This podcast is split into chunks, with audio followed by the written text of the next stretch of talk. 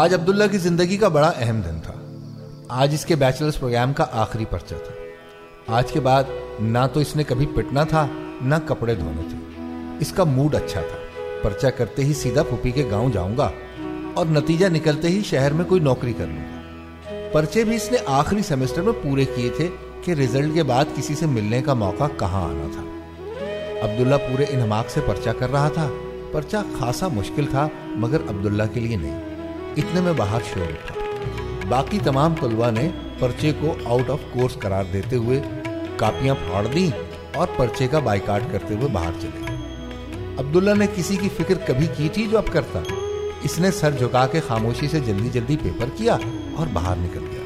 باہر آیا تو جیسے میلہ لگا ہوتا ہے. لڑکے ان کے ہاتھوں میں ڈنڈے اور لاٹھیاں اور سامنے معافی مانگتے ہوئے اساتذہ اور اسٹاف. اتنے میں کنٹرولر آف ایگزامینیشن آئے اور اعلان کیا کیونکہ ایک بچے نے پرچہ مکمل حل کر کے جمع کروا دیا ہے اس لیے پیپر کاؤنٹ ہوگا. اس کا جو رزلٹ آئے گا سو آئے گا.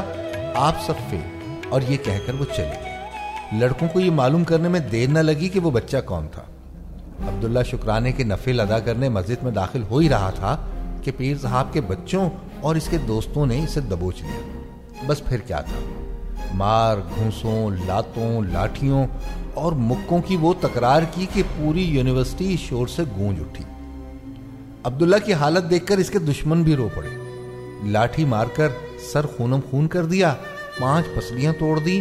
پاؤں کے انگوٹھے کا ناخون کھینچ کر باہر نکال دیا اور جاتے جاتے ہاتھ کی انگلیاں لکڑی کی مدد سے توڑ گئے. کوئی جگہ ایسی تھی نہیں جسم پر جہاں زخم نہ آیا ہو. جب غصہ رفو ہوا تو سب لڑکے عبداللہ کو مردہ سمجھ کر چھوڑ کر بھاگ گئے. جب تک ہوش رہا عبداللہ صرف ایک ہی بات دہراتا رہا. اللہ پوچھے گا, اللہ پوچھے گا. کچھ اساتذہ اور بچوں نے مل کر عبداللہ کو یونیورسٹی کی گاڑی میں ڈالا اور اس کے گھر پہنچایا. سات دن بعد عبداللہ کو سرکاری ہسپتال کے بستر پر ہوش آیا. ابا کو بیس ہزار روپے ادھار لینا پڑے اس کی زندگی بچانے کے لیے. عبداللہ نے ایک آہ کے ساتھ آنکھ کھولی تو ماں کا روتا چہرہ سراہنے پایا. ماں کا غم ہلکا کرنے کو وہ مصنوعی ہنسی کے ساتھ گویا ہوا. اماں مرا تھوڑی ہو, ابھی زندہ ہو, تو رو کیوں رہی ہے؟ عبداللہ تمہاری جاتا تو اچھا ہوتا.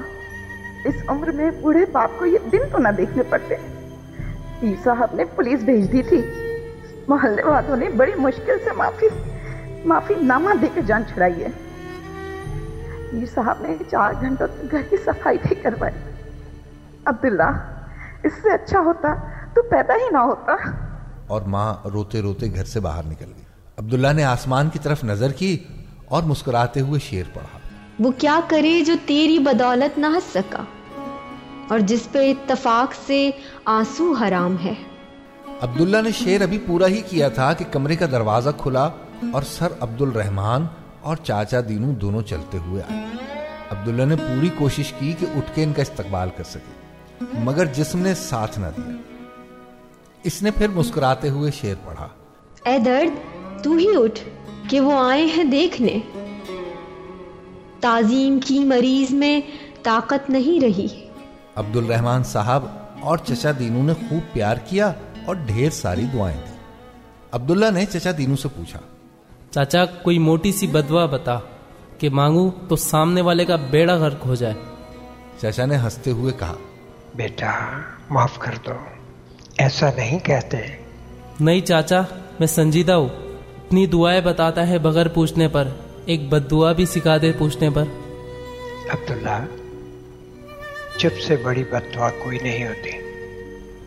جب بندہ بولتا ہے نا تو قدرت خاموش ہو جاتی ہے. جب بندہ چپ ہو جاتا ہے تو قدرت انتقام دیتی ہے, اور اس کا انتقام بہت برا ہے. ہاں بہت برا ہے. عبداللہ نے سمجھنے نہ سمجھنے کی کیفیت میں اتجائیہ نظروں سے عبد الرحمن صاحب کی طرف دیکھا اور انہوں نے اشکبار آنکھوں سے یہ آیت پڑھی. قطع دابر القوم الذین ظلموا والحمد للہ رب العالمین. غیر ظالم لوگوں کی جڑیں کاٹ دی گئیں اور سب تعریف اللہ رب العالمین ہی کے لیے ہے۔ کچھ دن بعد لڑکھڑاتے ہوئے عبداللہ اسپتال سے اپنے گھر میں داخل ہو رہا تھا۔ ابا، تو نے معافی کس بات کی مانگی؟ مارا تو انہوں نے تھا، تو اتنا غریب اور ڈرپوک کیوں ہے؟ ظالم بچے جن رہا ہے، کوچاؤ بازار میں، عدل کو بھی صاحب اولاد ہونا چاہیے۔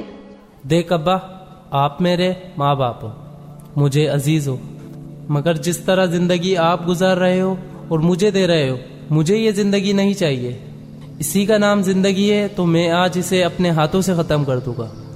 نہ آپ ڈھنگ سے روٹی دے سکتے ہو، نہ کپڑا، نہ چھت، اور نہ ہی میری حفاظت کر سکتے ہو، اور اور نہ ہی ان لوگوں کے خلاف پرچہ کر سکتے ہو جنہوں نے مجھے ساری یونیورسٹی کے سامنے مارا۔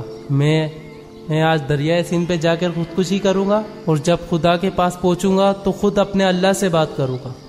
یہ گفتگو سن کر فضلو اور عبداللہ کی ماں رونے لگی اور روتے روتے کہنے لگی، نہ میرے لال، ہمیں معلوم ہے تیرا قصور نہیں ہے، یہ تو تیری قسمت ہی ایسی ہے۔ تو محنتی تو ہے نا، تو بس محنت کیے جا، ایک دن تو ضرور کامیاب ہو جائے گا، سکسیسفل بن جائے گا۔ اس جملے نے عبداللہ کی سوچ کا دھارا کہیں اور بدل دیا۔ ابا، کیا مطلب؟ یہ کامیابی کسے کہتے ہیں؟ میں ایسا کیا کروں کہ تو فخر سے کہے کہ میرا بیٹا کامیاب ہو؟ بتانا، اور میں بالکل ویسا ہی کروں گا۔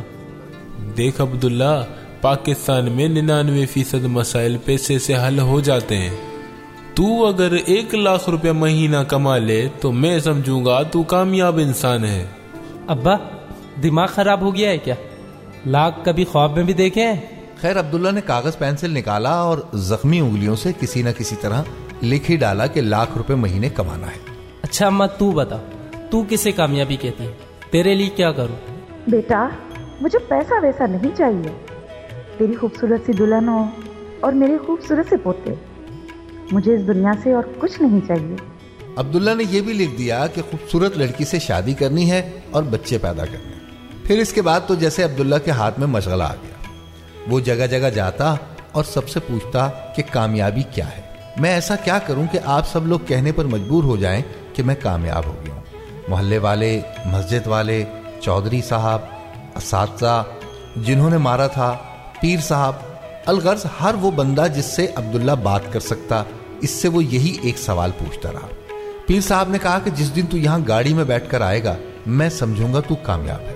کسی نے راڈو کی گھڑی بتائی تو کسی نے کوئی گاڑی، کسی نے ملک کی مشہور یونیورسٹی میں جانے کا نام لیا تو کسی نے کتاب لکھنے کو کامیابی ٹھہرایا، کسی نے امریکہ اور کینیڈا میں جانے کو کامیابی کہا تو کسی نے ایم آئی ٹی سے پڑھنے کو، کسی نے ناسا میں کام کو کامیابی بتایا تو کسی نے کوئی بڑی اسکالرشپ کا نام لیا، کسی نے سعودی عرب کا نام لیا تو کسی نے جزیرہ ہوائی کا۔ الغرض جتنے منہ اتنی باتیں۔ عبداللہ کے پاس کوئی لگ بھگ دو سو کے قریب وضاحتیں جمع ہو گئیں اس ایک لفظ کامیابی کی، جسے آس پاس کے لوگ اور ہمارا معاشرہ کامیابی گردانتا ہے۔ عبداللہ نے آج رات اللہ کو پھر خط لکھا، میرے پیارے اللہ سائیں، ایک گردن مخلوق ہے جو ہر حال میں خم ہے، ایک بازوئے قاتل ہے جو خوریز بہت ہے۔ اللہ سائی، تو جانتا ہے کہ کیا ہوا، کس نے کب کب مارا، کیوں کیوں مارا، کس لیے مارا۔ تو تو تو ہے، میں میں ہوں۔ میرے مالک، میں نے تو کہا تھا مجھے اپنی قدرت کا مظہر بنا دے، یہ کیا کیا تو نے کہ عذاب کو بھی شرمائے۔ میرے مالک، یہ اگر میرے گناہوں کی سزا ہے تو مجھے معاف کر دے۔ سخی کی شان ہوتی ہے کہ وہ پکڑے تو چھوڑ دیا کرتا ہے، اگر تو آزمائش ہے تو یا الہی مجھے کب دعویٰ ہے طاقت کا۔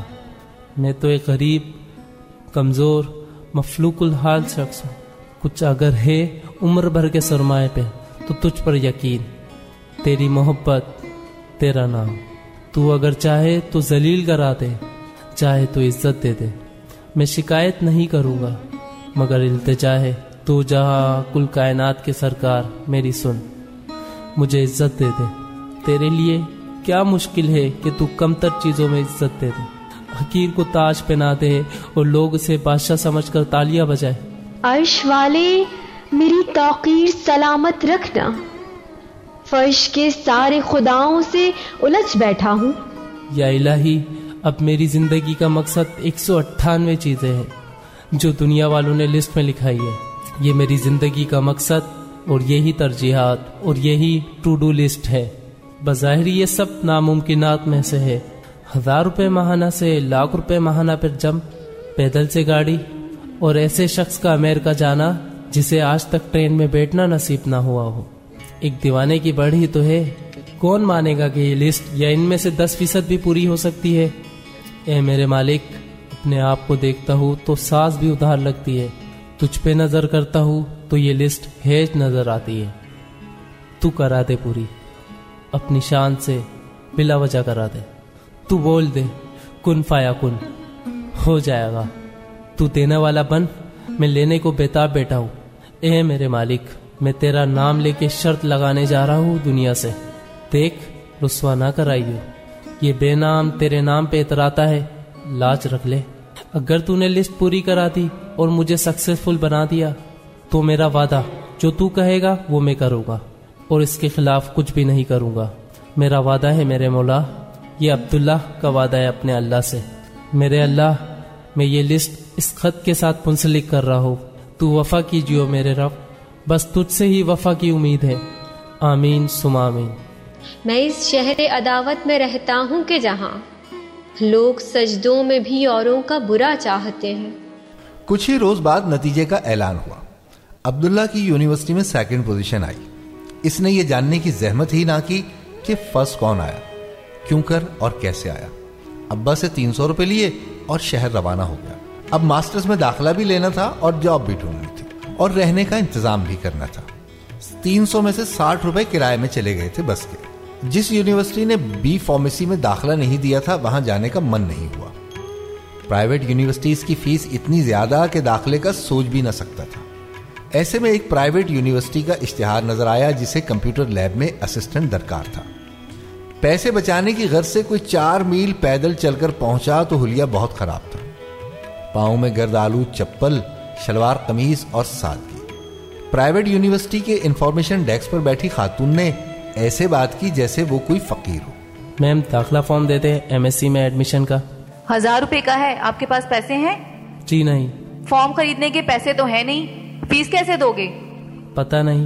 اچھا، آپ کے پاس لیب اسسٹنٹ کی جاب آئی ہے نا؟ ہاں ہے، مگر تمہاری جاب کے کوئی آسان نظر نہیں آتے. کیوں؟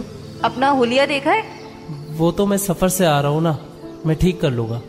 اچھا بیٹھو، ابھی لیب انچارج آتے ہیں تو میں بات کرواتی ہوں تمہاری. آپ کے پاس واش روم ہے؟ عبداللہ نے تھوڑی دیر کے بعد کہا تو میم نے اسٹاف واش روم کی طرف اشارہ کیا اور عبداللہ جھٹ گھس گیا کہ انٹرویو سے پہلے ہاتھ منہ دھو لے. واش روم میں بھی وہ دعا ہی مانگ رہا تھا. یا اللہ، ان جلادوں کے دل میں رحم ڈال. جاب دلا دے تو بعد میں پڑھائی کی بھی کوئی صورت نکلے. تو رحم کر میرے اللہ. وعدہ یاد ہے نا؟ مجھے بھی یاد ہے. عبداللہ اپنی دھن میں مگن مانگے جا رہا تھا اور اسے خبر بھی نہ ہوئی کہ کب کون ساتھ والے واش روم میں آیا اور چلا بھی گیا. عبداللہ باہر نکلا تو وہ میم صاحب گرم ہو گئے. تمہارے باپ کا گھر ہے، جا کر بیٹھ ہی گئے. رفیع صاحب آئے تھے، انہوں نے تمہیں دیکھ لیا ہوگا تو کیا کہیں گے. وہ یونیورسٹی کے ریکٹر ہیں اور غصے کے بہت تیز ہیں. اب دفع ہو جاؤ یہاں سے. عبداللہ کی تو جیسے جان ہی نکل گئی. اس نے ابھی مین گیٹ سے باہر قدم ہی رکھے تھے کہ سیکورٹی گارڈ بھاگتا ہوا اس کی طرف آیا. عبداللہ کے ہاتھ اور پاؤں منجمد ہو گئے. دل سے صرف اتنا ہی نکل سکا، اللہ اب نہ پٹوائیو. زبان تو گنگ ہو گئی تھی. چلو، تم کو بڑے صاحب نے بلوایا. کس کو؟ تمہیں لڑکے اور کس سے. اور یہ کہہ کر گارڈ تقریباً عبداللہ کو پکڑ کر ریئیکٹر آفس میں لے گیا. سامنے کوئی پچاس برس کے انتہائی حلیم پرسنالٹی والے صاحب بیٹھے ہوئے تھے. انہوں نے مسکرا کر دیکھا اور کہا، بچے کیا نام ہے آپ کا؟ عبداللہ اتنا پریشان ہوا کہ گھبراہٹ میں اس کے منہ سے ریئیکٹر کا نام نکل گیا. رفیع جی، میرا مطلب ہے عبداللہ. آج زندگی میں پہلی بار عبداللہ کو کسی نے آپ کہہ کر مخاطب کیا تھا. بیٹھ جاؤ، چائے پیو گے؟ نہیں، میں ٹھیک ہوں. مگر ریئیکٹر صاحب نے چائے اور بسکٹ لانے کا کہہ دیا. جب تک عبداللہ چائے اور اس میں بسکٹ ڈبو ڈبو کر کھاتا رہا وہ چپ چاپ اسے دیکھتے رہے. جب عبداللہ فارغ ہوا تو کہنے لگے، کیوں آئے ہو آج یونیورسٹی میں؟ اور عبداللہ نے ایک سانس میں جاب اور پڑھائی دونوں کی کتھا سنا دی. کام تو ہم تمہیں دے دیں گے، مگر کیا کر بھی لوگے؟ عبداللہ نے اپنی تعلیمی اسناد سامنے رکھ دی اور کہا کہ سر کمپیوٹر پروگرامنگ جیسی مجھے آتی ہے شاید ہی دنیا میں کسی کو آتی ہوں. ٹھیک ہے, کل سے کام پر آ جاؤ. صبح نو بجے سے چار بجے تک کام, اور شام ساڑھے چار سے آٹھ بجے تک شام کی کلاسز میں ماسٹر کر لو. فیس میں نے معاف کر دی ہے اور تنخواہ چھ ہزار روپے مہینہ. بولو منظور ہے؟ آپ مذاق تو نہیں کر رہے نا؟ نہیں, اتنا میرے پاس ٹائم نہیں ہوتا. جی میں حاضر ہو جاؤں گا. اب اجازت. اچھا سنو, رہتے کہاں ہو؟ جی ابا کے دوست ہے فلاں جگہ پر, ان کے پاس کچھ دن گزاروں گا. وہ جگہ تو یہاں سے کوئی ساٹھ میل دور ہے. تم لائبریری میں سو سکتے ہو. جی بالکل, میں جھاڑو لگا کے صاف بھی کر دیا کروں گا. نہیں, جھاڑو لگانے والے تو بہت ہیں. ٹھیک ہے, کل آؤ پھر سوچتے ہیں. عبداللہ پھولا نہیں سما رہا تھا. شہر میں پہلا دن جاب اور پڑھائی اور رہائش سب مل گئے. آج اسے رب انی والی دعا کا ادراک ہوا. پوری رات مسجد میں بیٹھا اپنے اللہ سائیں کا شکر ادا کرتا رہا. کچھ روز بعد ریکٹر صاحب آئے تو عبداللہ لائبریری میں رات کے وقت کتابیں سر کے نیچے رکھ کر لیٹا ہوا تھا. ریکٹر صاحب نے بلایا, اپنی گاڑی میں بٹھایا اور بازار لے گئے. پینٹ, شرٹ, ٹوپی, بنیان, بیلٹ, جوتے, پرفیوم اور پین, کیا نہیں تھا جو انہوں نے نہ دلایا ہو. عبداللہ کی تو بانچیں ہی کھل گئی.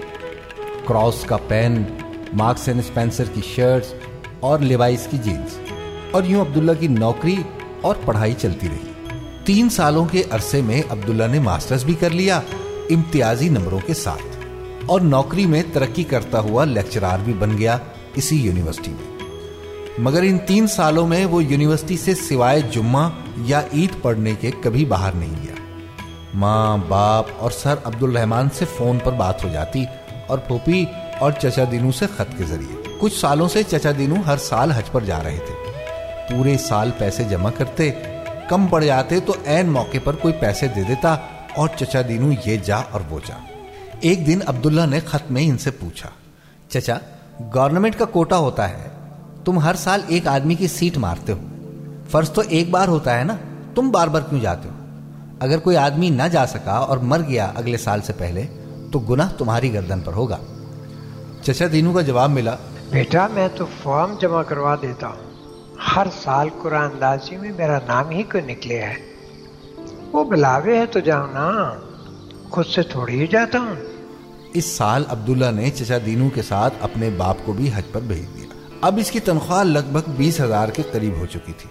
ابا حج سے واپس آیا تو اعلان کیا کہ اس کے گروپ میں شہر کے کوئی صاحب تھے اور ان کی لڑکی سے عبداللہ کی شادی پکی کرائے ہیں. عبداللہ نے جھٹ اپنی ٹی ڈی ایل کھولی, خوبصورتی کی کنفرمیشن کروائی اپنی ماں سے اور شادی کر لی, بنا لڑکی کو دیکھے, بنا نام پوچھے. بینا عبداللہ کی دلہن کا نام تھا جسے وہ پیار سے بلو بلاتا تھا. شب عروسی میں گھونگٹ کھول کر عبداللہ نے یہ شعر پڑھا, تو نے چھو کر مجھے پتھر سے پھر انسان کیا, مدتوں بعد میری آنکھ میں آنسو آئے. بلو نے عبداللہ کو ایک نئی زندگی سے روشناس کرایا. وہ اچھے گھر سے آئی تھی اور عمر بھی صرف سولہ سال کی تھی. عبداللہ اس وقت بمشکل اکیس بائیس کا ہی تھا. بلو نے عبداللہ کو بڑے ہوٹلوں میں کھانا, اچھا پہننا اور انگریزی سکھائی, اور عبداللہ کچھ ہی روز میں مریض عشق بن گیا. کہاں تک در بدر پھرتے رہیں گے, تمہارے دل میں گھر کرنا پڑے گا. ہنی مون کے لیے وہ بیوی کو لے کر کشمیر چلا گیا. زندگی میں پہلی بار اتنی ساری خوشیاں اتنے تواتر سے ملی تھیں کہ عبداللہ کو سمجھ نہیں آ رہا تھا کہ انہیں ہینڈل کیسے کرے. وہ ہر بات پر بلو کو ایک شعر سناتا اور وہ شرما کر دوہری ہو جاتی. بیٹھے رہو ایسی بھی مصور سے حیا کیا, کاہے کو کھینچے جاتے ہو تصویر سے پہلے. کچھ ہی عرصے بعد عبداللہ ایک پیارے بیٹے کا باپ بن گیا جس کا نام اس نے اپنے استاد کے نام پر عبد الرحمان رکھا, اور یوں ٹی ڈی ایل سے ایک کام اور کٹ گیا.